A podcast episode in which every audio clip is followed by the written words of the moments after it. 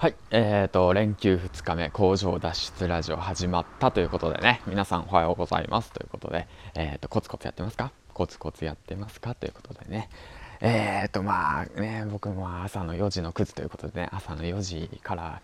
ちょっとね、あの作業してるんですけども、えっ、ー、と、作業してたらね、嫁が起きてきたというわけでね、ああ、何が起きたんだというねちょっともう本当心が動揺しちゃってるわけなんですけども今。うんまあ そんな感じでねとりあえず朝一でねはてなブログの更新とあとはノート1記事あとは、えーと、ツイッターの方で、えーと、1ツイートですね上げてでちょっとあの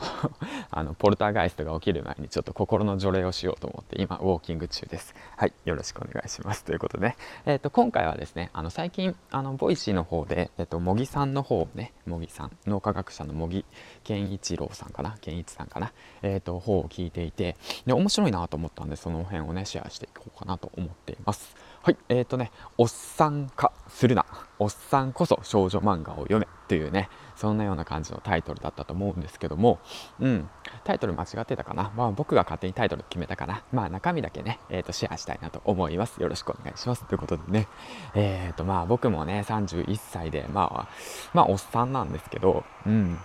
おっさんって皆さんどんなイメージですか？やっぱおっさん化するってどういうイメージですかね？皆さんの中にもやっぱあのおっさんっていうとどんなイメージが浮かぶかなんか想像できると思うんですけどやはりなんか言わなくてもいいことを言い始めるのっておっさんじゃないですか。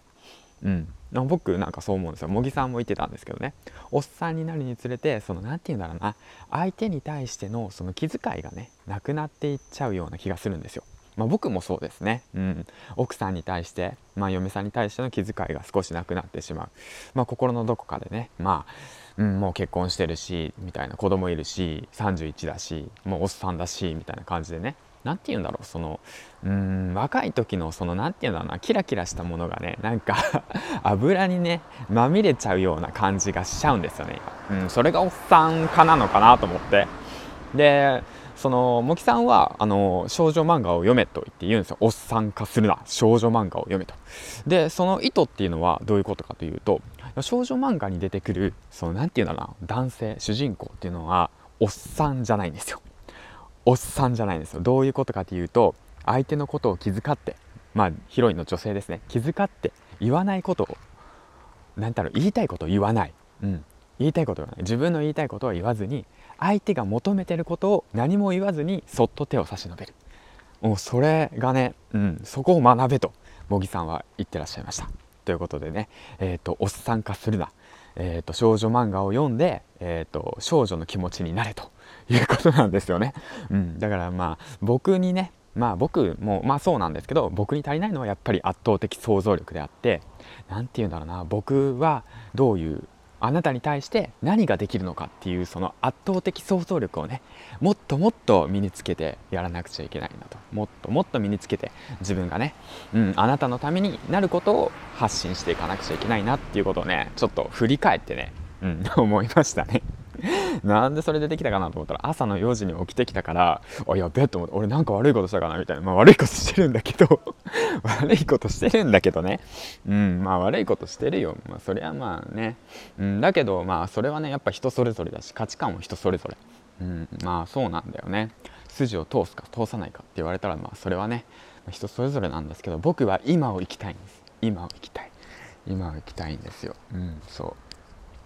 だからまあその辺のね、えー、とものに関してはしっかりと責任を持つということでね今であろうが明日であろうがそれがね5年後10年後20年後であろうがまあ責任を持つということでやっていきたいなと思うわけなんですけども朝からネガティブなこと話したくないんでまあこんな感じでね。まあ今日のタイトル「えーと少女漫画を読め」と。おっさんこそ少女漫画を読めということでね、えーとまあ、朝起きて、まあ、少女漫画をねちょっと読んでたわけなんですけども。まあねなかなかいないですよね。朝の4時に起きて少女漫画を読んでる31のおっさんってね。まあ、それだけで希少価値があるんじゃないでしょうかと思ってね。あの最近読んだちきりんさんの「マーケット感覚」っていう本を読んだんですけどそこにね多分市場はないんですよね。